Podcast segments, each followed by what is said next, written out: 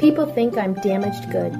I'm worried about losing my job. Will I ever get a transplant? I want to see my children graduate from college. How can I afford this? I don't want to be a burden. I'm afraid. I'm overwhelmed with information. Sometimes I wonder if I'll ever fall in love and get married. I just want to play with my friends.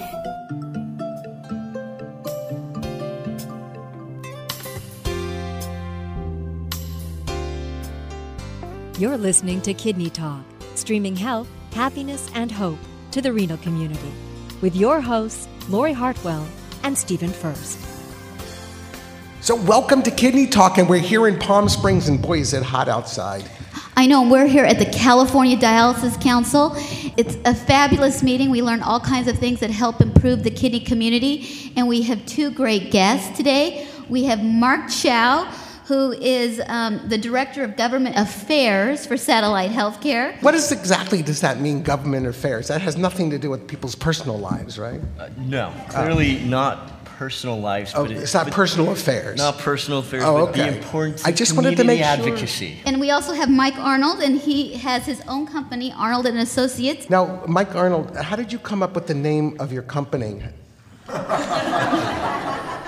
Uh, we interviewed a lot of people and uh, decided that that would be the best thing to call us. And, and so that everybody is aware of what kind of a consulting firm we have, I am a lobbyist uh, in Sacramento, and I don't think that's a negative term because my job is to help to convey information to legislators about public policy issues under consideration in the state legislature. So, how did you get into politics? How did you get into advocating for others? I'll start. Um, I went to UCLA and uh, got an uh, undergraduate and graduate degree there and thought I wanted to become a big time city manager someplace. So I went to work for the League of California Cities, moved to Sacramento, really liked the legislative process, uh, enjoyed the interaction, enjoyed representing, uh, at that time, the client was the, the municipalities of California, and was hired away by the California Medical Association, represented doctors for a few years, and then decided to open my own firm. And so now we have uh, lots of uh, healthcare clients that we represent in Sacramento.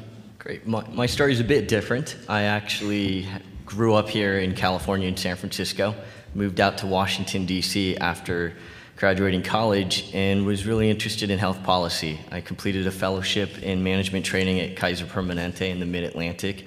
Decided to stay in D.C., but take the policy track and work in, on the Hill uh, at a number of policy institutions and moved out to Santa Monica, California, and worked at Rand Corporation Research for a few years before heading back to DC, getting my graduate degree in MS in Health Policy from George Washington, and found my way back out here to California. And based in Santa Cruz, my wife is doing her PhD, and satellite healthcare was a great opportunity that came up and allows me to get back to DC and work on the issues that I feel are very important to our patients. So, was there one story that actually inspired you, though? Very few little kids uh, think about what they're going to do in the future and, and say, well, you know, gee, I want to be a lobbyist or I want to be a government affairs representative. I mean, I remember when my son was in like about the third grade or something, uh, we went in to meet with the teacher.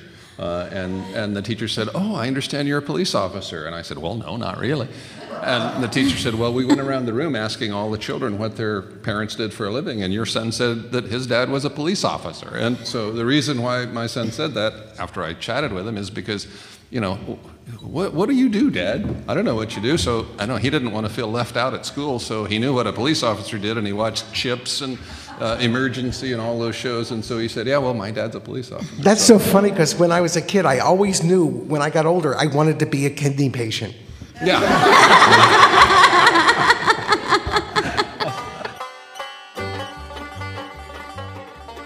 folks. Crazy Kidney Kid here to tell you about the incredible specials we're having. We are definitely wheeling and dealing this weekend. If I can't put you in a proper access, a lifeline like me and the missus like to call them, and I'll stand on my head and eat a low sodium bug. First, we have a Crazy Kidney Kid special on hemodialysis access with several different models. We have catheters great for the beginners or in any emergency, but you'll soon want to move up to a more sporty model. Next, we have the AV graft, a good utility access, but believe me, sweet folks, I have saved the best for last. The fistula. This is the access that everyone is talking about. You'll get great mileage and years of use with this baby.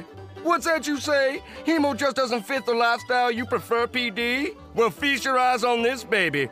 Oh, I forgot this is radio. You'll just have to trust me on this one, folks. This is the PD catheter model, beautiful, efficient, and easily hidden from view. So take your pick. We're dealing all week. We'll really have to move these babies. Keep your access clean and free of infection. A daily check for signs of redness and warmth could indicate infection. Check with your healthcare team for tips on how to keep your dialysis access clean and safe for use. And remember, if I can't put you on one of these lifelines, I'll stand on my head and eat a low sodium bug. We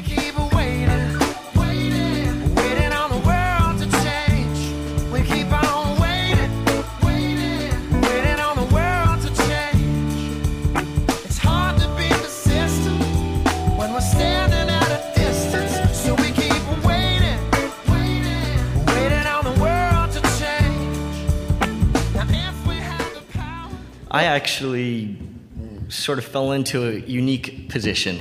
I'm fifth generation Chinese American and have all the doctors and lawyers in the family that You're I think we need. I am Chinese, fifth I, generation. I thought you were Jewish. Close. I actually have uh, my cousin who's Chinese Jewish, so Oh, we do have that in the family. After uh, Matzo ball, egg foo young. combined foods. We, uh, my, my dad's a doctor, and he actually not necessarily encouraged me to become a physician. He said things have definitely changed. He's very active in San Francisco with the Public Health Department and Health Commission, and he really gave me the insight to say you should really figure out what you want to do in life.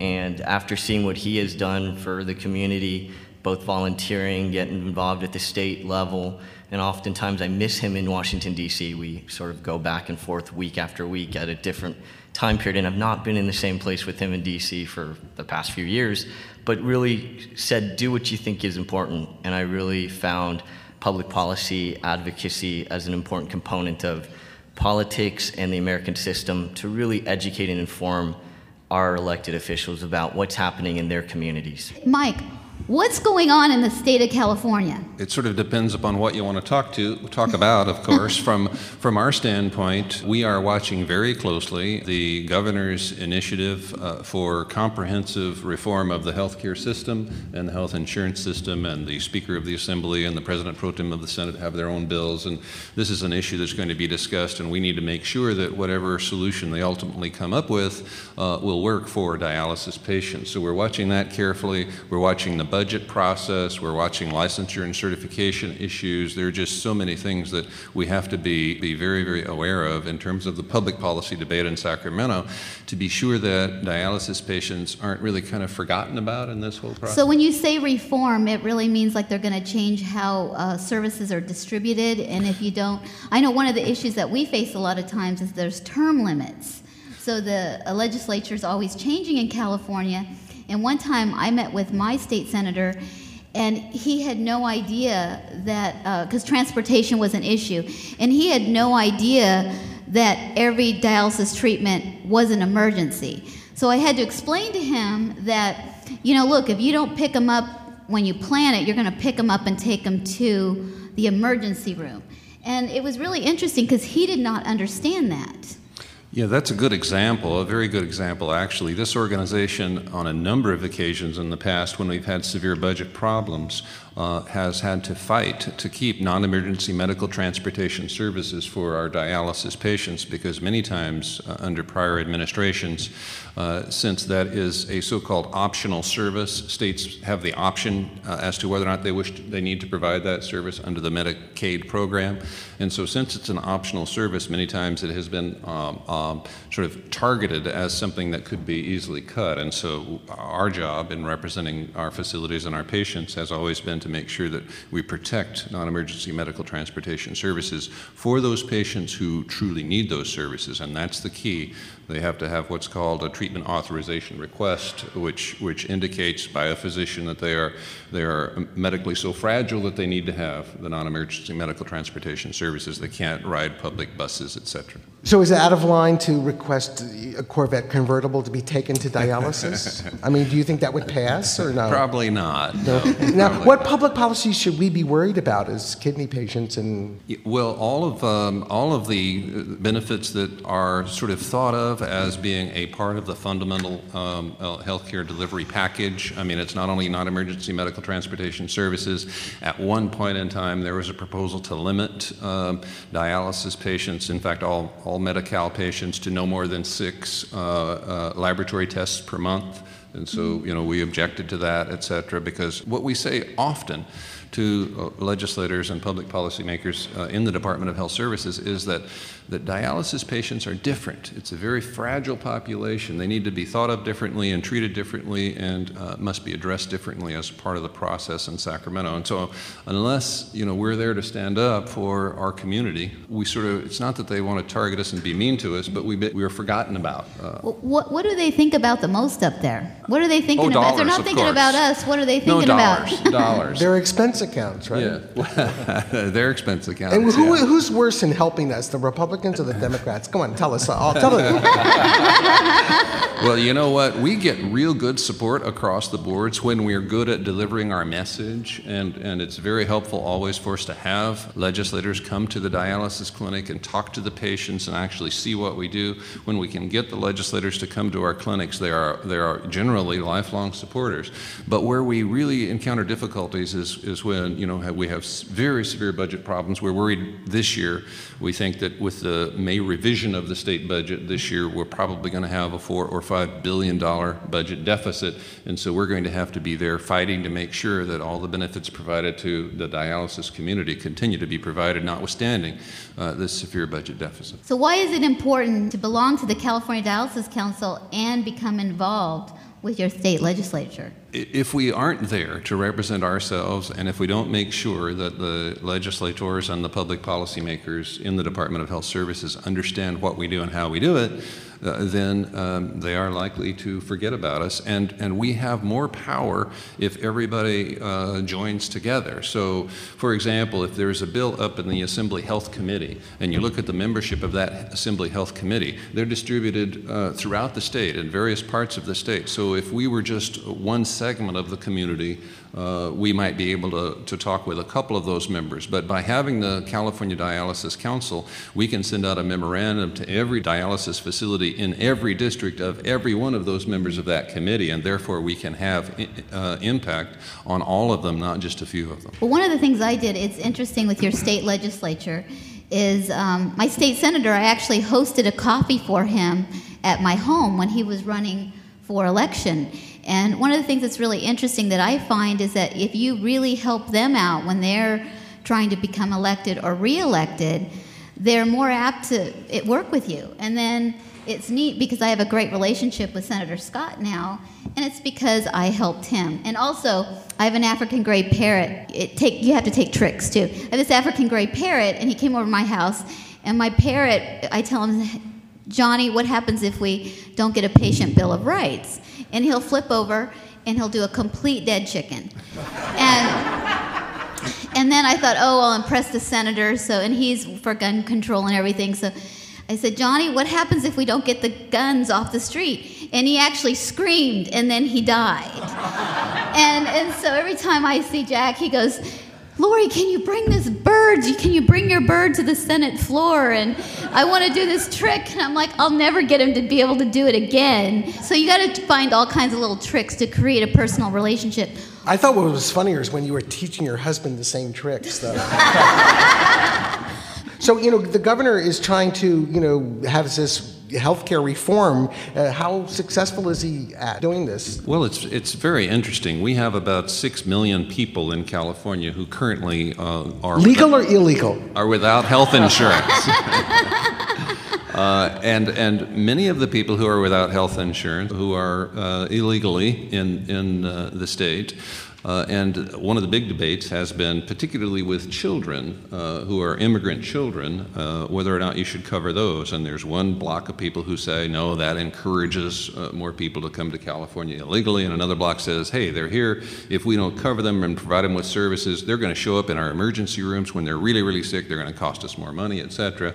Uh, and so those are a bunch of sub issues. But in terms of the primary issues, the governor uh, has uh, come up with a plan uh, which he uh, has, has put forth, and, and in which he talks about shared responsibility. Everybody should share. So under his plan, the doctors would pay a 2% fee uh, on all of the money that doctors make uh, to the state. Uh, hospitals would pay a 4% fee on all the money that they make, and then we would increase Medi-Cal rates to the Medicare uh, level, and uh, that would then bring more money back to those doctors and hospitals, et cetera. And so he has requirements on healthcare, uh, on the healthcare industry, on employers, et cetera, et cetera, on individuals to purchase insurance. So basically, you have a very complicated and, and interrelated system uh, that nobody likes. And so he has, he has opposition uh, from the employers, from the hospitals, from the doctors, Yeah, you they know, must from hate patient it. The doctors must hate that. Yeah, yeah, pretty much everybody hates it. But what everybody says is that we like the fact that the governor has taken some initiative here, and, and, uh, and so we may not like this plan, but we're going to do something.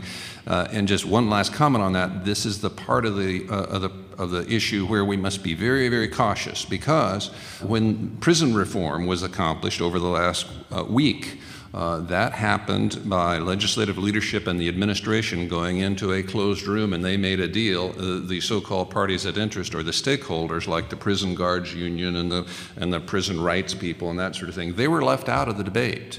Uh, and that public policy was established sort of behind the scenes and was then popped out and was, was voted on the floor of both houses. So we have to be very careful because there is the potential that there could be a movement uh, in the legislature and with the governor to put all these deals together and then pop something out that doesn't work well for our patients. So we have to be very watchful of this process. Now, I've heard a rumor that Arnold Schwarzenegger has kidney disease or on dialysis. I heard he was from another country, actually. Doctor, Mr. Shelton's in room three. Thank you. Mr. Shelton. Mr. Shelton! Ah, yes, doctor. What seems to be the problem today? Um, I- I'm having a problem not being able to sleep. Really? I also find it difficult to breathe. Can we open a window or turn on a fan or something? Certainly. Uh, let me ask you do you feel depressed? No, I, I don't think so. But, but I do think my life is worthless, and I don't enjoy things I used to. A- And I feel like the whole world may blow up. But other than that, not really. That's weird. I, I also have a problem concentrating. Like the other day, do you know how they get those model ships in those bottles? Actually, I will have a cheeseburger. Of course, I can do the Macarena. Oh, see what I mean? Yeah, yeah, I do. Mr. Shelton? M- Miss, Mr. Shelton! Uh, yes, doctor. You obviously have low energy. That's amazing. How did you know? Mr. Shelton, I- I believe you're anemic. Actually, I'm half Irish, but my dad knows someone in Armenia. No, ar- ar- anemic. We'll give you a simple blood test and we'll run your hematocrit. It needs to be at least 33%. We'll have you back to normal in no time. Some of the medications we can give you while you're doing your dialysis. Managing anemia results in a more active, happier, better quality of life, and studies show you may even live longer. Mr. Shelton? Mr. Shelton! Nurse, patient removal, room three. Yes, doctor.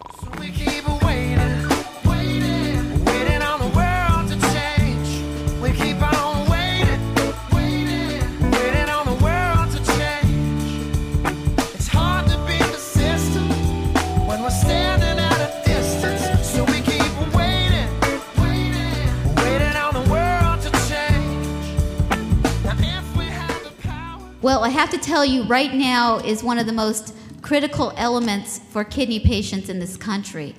Right now, we have so much at stake to either lose or get it right or change. I mean, in my 38 years of having kidney disease, I've never experienced how much the dialysis industry is under scrutiny. And one of the problems is, is I feel as a patient, is that when I visit a congressman or a senator, they say, Wow, you're a kidney patient? They really don't understand that kidney patients have a lot to offer, have a lot to give. They think that they're basically not going to live. And so now we really need to, to rebrand kidney patients. We need to get the patients who are active out in front of elected officials because we take a lot of resources And if they don't see the value in them, they're going to continue to cut our services. Yeah, I think kidney patients are very misunderstood, and because you know when people find out that I'm a kidney patient, first of all they say, "My gosh, you don't look like a kidney patient," you know, which I don't know what kidney patients look like normally. And uh, the other thing that happened was I was making a personal appearance somewhere, and someone found out I was a kidney patient, and they actually said to me, "Oh, so you basically have about seven years to live." I said, "Maybe I should have raised my fee for speaking then," but. Uh, but I want to know about this uh, Kidney Care Quality and Education Act. Can you tell me exactly what it is and to our listeners? The Kidney Care Quality Education Act was recently introduced February 27th of 07, Capitol Hill. We're very grateful that Alonzo Mourning represented the industry again, as we all know, wonderful basketball player with the Miami Heats, and winning the national championship last year. And ironically, when we were out there, George W. Bush invited the team to the White House and actually did say, and we always look for little buzzwords that come out of the press, and he did say it's great to have Alonzo Mourning back. He is a kidney transplant survivor, and how amazing it is that he can take his team and win the championship last year. So I think those kinds of statements coming out show that there is an understanding of our issues and our disease. So that was a real important component. This bill is actually new. However, we did have a bill that I think is important to realize that was out there since 05. And the original bill had really good bipartisan sponsorship with both Republicans and Democrats. It had 190 co sponsors in the House and 33 in the Senate. And those are pretty impressive numbers. Um, this new legislation has taken a new approach to really look at what is really important to keep within the bill, what is important to really see that potentially can pass and move in the next year or two. And with the new Demo- with the Democrats taking over the House and Senate, there needs to be a new approach. And I believe this kind of legislation. So the Democrats are giving you a hard time, then, right? We've had good support by both of the Democrats and the Oh, you're Republicans. so you're so uh, they, they both there. have been, in fact, Barbara Boxer signing onto the bill from California quite quickly. We're How many co-sponsors did we have last year? Because we had the Kidney Care Quality and Improvement Act of 2005, and I think we left Congress with 190 in the House. 190 co-sponsors. And maybe you can explain what a co-sponsor means, because I didn't really know this when I first started. Um, uh, going out and educating patients, and, and then I would educate patients to go educate their elected officials, and somebody would become a co-sponsor, and basically that means Sure. Real quick, the sponsors typically are the ones that introduce the legislation. So for the new bill that we have in the Senate 691, Senator Conrad from North Dakota, in the House 1193, Camp from Michigan, and Representative Lewis from Georgia. So they're the ones that actually introduce the bill. They see a bill go through. They're completely supportive of the legislation and are helpful in forging relationships with others to have them also support the bill, which leads to what is known as co sponsors. And as we said, 190 and 33, those are the people that really believe in the bill as well. They are supportive of the issues. And depending on how a bill moves, or if it doesn't move on its own, it might move on a Medicare bill at the end of a year. Those are the people that would then be supportive of it and allowing that to continue moving. Um, we're, I think we're again pleased with the numbers that we currently have. So the bill currently where it stands, and it was just introduced in February, so we need to be a bit patient. Things do move slow in DC. We all know that. Um, Senate bill's got about 11 co-sponsors at this point, including Barbara Boxer, and I was quite pleased to see that. We've worked closely with her. I know Lori Hartwell has as well. We've had a number of meetings with her staff, and it was great to see the true relationships that are forged and built when people visit. We received an email after our visit two days later saying she's going to co-sponsor the bill, and it was just really nice to see how they do interact with you and tell you their subjects, what they feel, what we need to do to help them understand the issue, and then really tell us that they're getting back on. In the House, again, we've got 39, so it's a good number. I, I believe the way that this bill is, and I've put up a slide up here, and for, for the people listening on the radio show, I think really the RSN, Renal Support Network, has come out with one of the best ways of looking at this bill. And I'm, I want to take a minute, real, really quickly, to look at it. In the main five, and I think it's great, heart is a real great way of looking at this because it really describes the five major components of the bill. And I'm grateful that the patients of RSN created that kind of lingo and the kind of acronym that's easier As a matter of fact, we just created a commercial too that will be running on Renal Support Network's Kidney Talk. That's fantastic. That's great. Heart, home dialysis, real important. And we heard that all today. The importance to really understand different modality options, the importance to look at home dialysis. There is a section there that is reporting and wanting the IOM to do a study to understand difficulties and reasons why home dialysis has not continued being a bigger percent in the US. Education. We all understand education is, an, is a key component for both our patients today and future patients. And for us to be able to, as providers, to really push the envelope back and say, we want to go to stage four. We don't need people going to stage five and have ESRD. We really need to take the lead and understand and bring awareness back up to the other patients. And that leads right into the awareness. Uh, And this bill does include an education awareness so supporting education and awareness for pre-dialysis so for ckd patients to truly understand hypertension diabetes obesity. We all know what's out there. It's important to prevent that from those people moving towards esrd clearly reimbursement has always been an issue and that still remains an issue for dialysis providers. This bill has really looked at how can it potentially really continue moving correctly. And I believe they've got it correct at a three year update looking at a CQI, continuous quality improvement. And their focus is to look at bonuses coming from part of the increase that you hope you get on an annual year. And finally, technicians, a, a real important group. We all know that for our patients, beyond the clinical people, beyond the nurse, beyond administrators, the technicians play a key role. And California has done a great job with legislation in the past.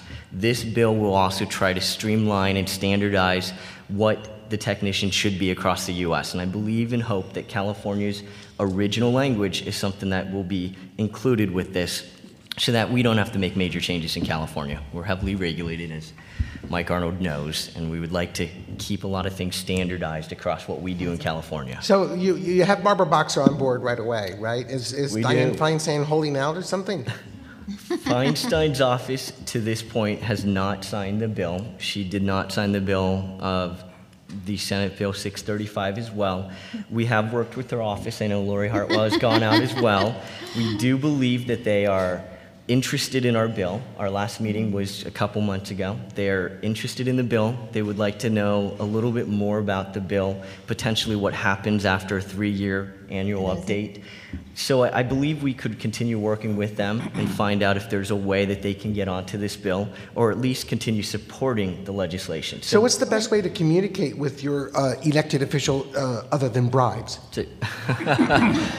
bribes are not a good way to communicate with Oh, I- anybody on the. Hill. However, I'd say everyone in this room today, in a matter of two to three minutes, can really make a be- begin to make a difference. And Mike is going to show us real quick here. There's many ways to do it.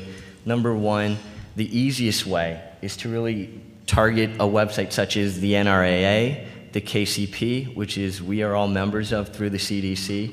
They have something that's great called CapWiz. Gotta love technology, gotta love the internet. We have to really use the resources that we have today. If someone would go onto the NRA website, you click on the CapWiz, you type in your zip code, comes up with the information for either your home if you want to make it more of a residence, if you want to be where you work, if you want to be a facility. So you can do it multiple times because you actually represent yourself in many ways, both personally at your home as well as where you work. By pulling up the information, it comes out with both the Senate and the House. You click on the, the correct person. There's a pre made template, which is great. We encourage people at Satellite Healthcare to actually look at the template and actually change it, add their name, add their position, put what they currently do in the facility. Really not that difficult to do, but to really just make a little personal touch and you click send. Ironically, this kind of impact is an important key component of helping legislation move, hearing from constituents, even if it's via email, which is really the way to go now. The other way to do it is you pick up a phone. You call the district office, you call the Washington, D.C. office, you tell them which bill you're in support of. It takes you one minute. They don't ask you many questions beyond that, and someone will record the information down. They keep tallies, and that helps to show that there's support for the bill. Well, one of the experiences we had uh, last year, a bunch of patients went. We went to meet Feinstein's office, and we affectionately called the health legislative aide the Ice Queen. Um, because she was so cold, and there's about eight of us patients, and we're sitting there, and we're trying to talk to her, and then we're going around and we're trying to tell all our stories, and and we get to the last person who's going to tell her story, Rhonda, and Rhonda goes, "Oh, well, my kidney failure was caused by ibuprofen," and she out of her pop- pocket she pulled an ibuprofen and started reading it. She said, "Oh my God, I just took it. Do you think I have kidney failure? Oh my God!" And and what was really interesting is that you know you have to make that connection of because if you go to an elected official, there's one term. It's what's in it for them. And when you can make it have a personal connection, we walk into offices and we talk to different patient, I mean, different healthcare professionals, and the patients talk to them.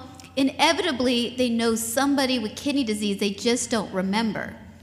And that's why it's so important to get in front of these people. And it doesn't have to be the healthcare, excuse me, it doesn't have to be the congressman or congresswoman, it can be the aide because a lot of times the aide will spend more time with you. And it was really exciting because when we visited we went in and you know met with all these people. We come out and they actually said okay i'll be a co-sponsor. They had already read the bill because when you set up a meeting they try to read it ahead of time. They try to run it by the elected official. And if they agree with what the person says they have the go ahead to say okay i'll be a co-sponsor. So it's very empowering to walk out of an office and say, we had 10 co sponsors after our visits last year, just from going up there. And I, I thought when I would go to the halls of Congress, I would see just tons of people. Some of the, uh, the halls are empty. I mean, the staff members are so young. I'm like, oh, I'm getting old, or they're getting young, I don't know what. And they're watching basketball a lot of times. There's like TVs up and they're watching TV. So they need to hear from us. And, you know, one of the things I've always heard from people is they think it's somebody else's job.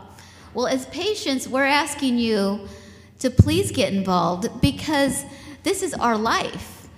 And if we don't make it better, you guys can find another job. We can't find another healthcare system. There's many ways to get in front of your congressman or your senator, and number one, faxing is a, a, great way to initially make contact beyond calling. Typically, they'll actually tell you if you would fax a date, an event, what are you looking for, how many people might be attending, or the other option is picking up the phone and finding out if they would just schedule an appointment with you when you're visiting. But I actually think that there's been some new ideas out there beyond visits to DC, which are very important. And I believe the Renal Support Network with patients going to DC is a key component. Reality is a patient's experience, story, description of what they go through, how they feel, what experience they go through three times a week is the biggest message you can take to Sacramento, to Washington, D.C., or even to the district office. And I believe this year, a lot of the organizations we're part of in Washington, D.C., are very supportive of meetings, events outside of Washington, D.C. A number of events take place all the time in D.C., a Great Hill event, but in reality, getting someone to visit your facility is a key component. And I believe the biggest area for difficulty for our patients is really getting them out to DC. I think it's a lot harder than it is for other disease patients.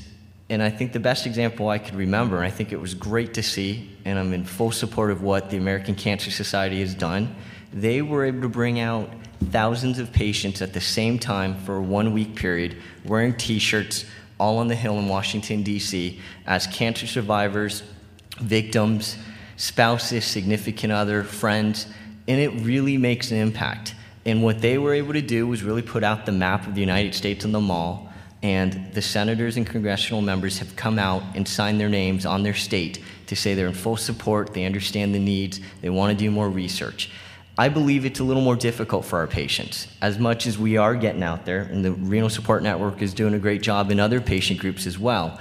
But I think the other component, which might be easier for both facilities and patients, is to contact your local district office. They're not that far away from facilities, and we should really take a new stance to say, let's get in front of them, even if it isn't the member, their health staffer, their chief of staff in the district office, and do the same thing you'd be doing in Washington, D.C. It's a real important component. It's easier to do for our patients, and it's something that I believe our patients would want to do. We've enjoyed doing it with our Wellbound patients, both in Sacramento. We have site visits in our facilities, and I truly believe that's a new way of looking at it beyond just DC. Now, is there anything that we shouldn't do? Like, for instance, you know, in front of Capitol Hill, block it with old dialysis machines? You know, stuff like that. like a, a good old fashioned sit in. An old fashioned sit in. It's a, it's a new concept. Yeah, It- a bunch it of would be thousands eye of opening, kidney- wouldn't it? Yeah, thousands of kidney patients, you know. uh, To, to be honest, fistula to fistula. To be honest, people on the Hill don't really know what the facilities look like, what's happening on a daily basis, and what people hear and what our patients go through. So I'm not advocating a sit in, but I would say it, it's real interesting when they first experience and visit a facility and see what it looks like. They don't So- realize it's an open So if we do civil disobedience, they'll say, "Where did you hear it from?" We'll say, "We heard it from you." Again, not advocating any civil disobedience, but just advocating the need for them to We can understand. always blame it on the lobbyists, though, down there. That is correct. You know, I, I do have a comment on this, and, and my comment is that what you'll find is that these legislators at the state and federal level are just like uh, the rest of us, uh, and they really do want to hear from their constituents. And so, if you call, if you ask to speak with the scheduling secretary, ask to set up a meeting, you may follow up with a fax. Generally speaking, they're going to be really quite responsive because they, they are going to want to hear what you have to say because they know that, uh, that the people in their district are going to be voting at the next election. And we'll be right back with more kidney talk. Postman, here you go. Hmm. I won the million dollar giveaway sweepstakes. Oh, I finally got my tax refund check. Oh my god! I, I can't believe this! I got my order of Dairy Delicious! Oh boy! Milkshakes, creamy soup, cereal with milk, and pudding! Why is Mr. Smith so excited about his Dairy Delicious? I have a hint. You see, Mr. Smith is on dialysis, and Dairy Delicious is real milk especially created for kidney patients. It has half the potassium and half the phosphorus of regular 2% milk, but it has 100% of the flavor. Perfect for people who love dairy products and need to keep their lab values normal and dietitians happy. And most of all, it's delicious. Thousands who have tried Dairy Delicious sing its praises. See what I mean? To order your own Dairy Delicious and possibly get as excited as Mr. Smith here, call 1 877 4 Dairy 7. That's 1 877 432 4797. Or visit dairydelicious.com. Dairy healthy, dairy good, dairy delicious. The milk that's made for you. This commercial was produced for Kidney Talk, a weekly show produced by Renal Support Network. Listen to Kidney Talk 24 7 at rsnhope.org.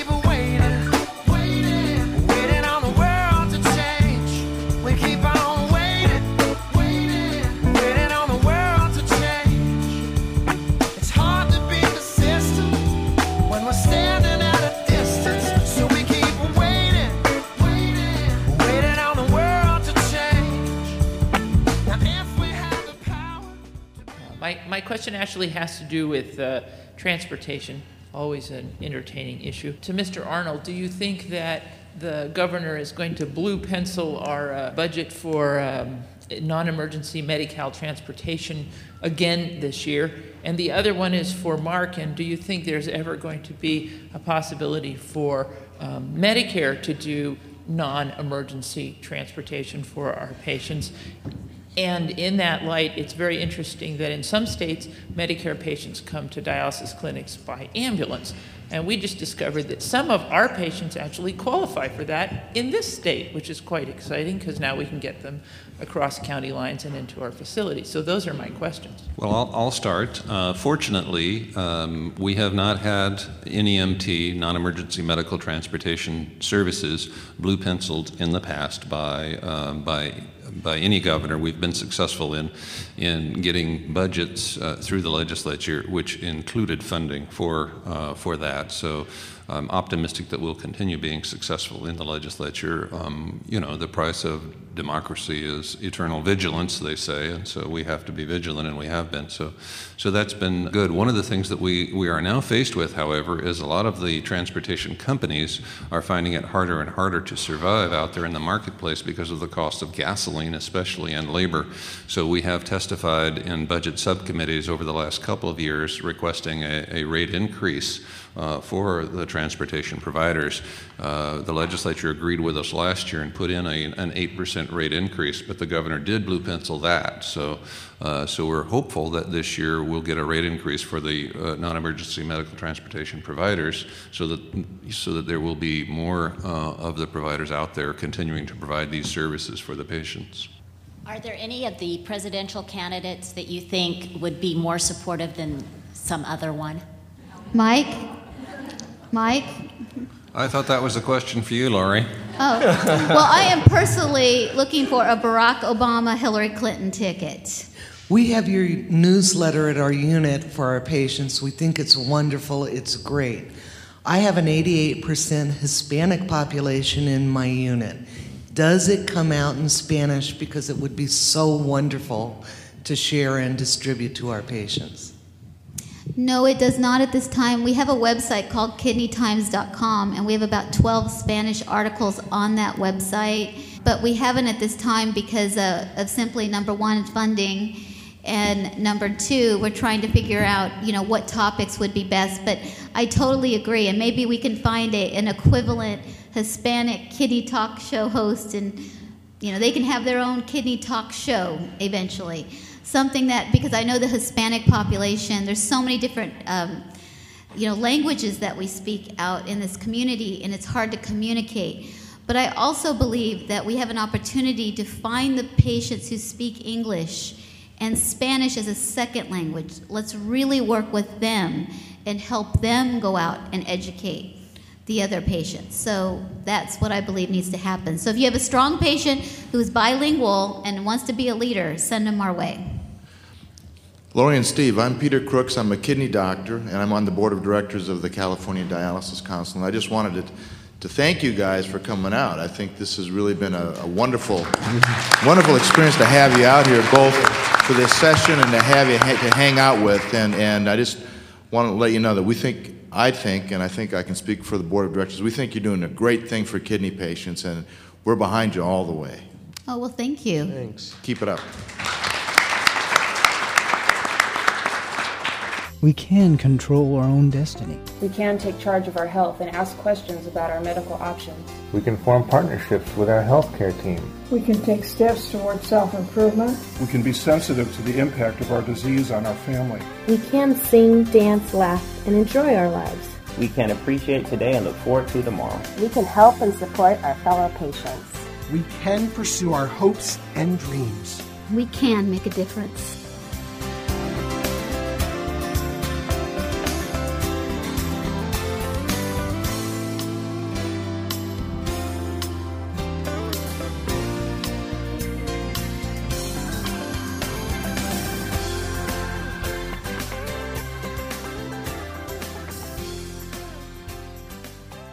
Renal Support Network would like to thank everyone who has made this show possible. Kidney Talk's founding sponsor is Amgen. Generous support is provided by Roche Pharmaceuticals and Astellas. Friends of Kidney Talk are Abbott Laboratories, American Regent, and Fresenius Medical Care North America. Thank you for helping us stream health, happiness, and hope to the kidney community. Visit rsnhope.org for more information.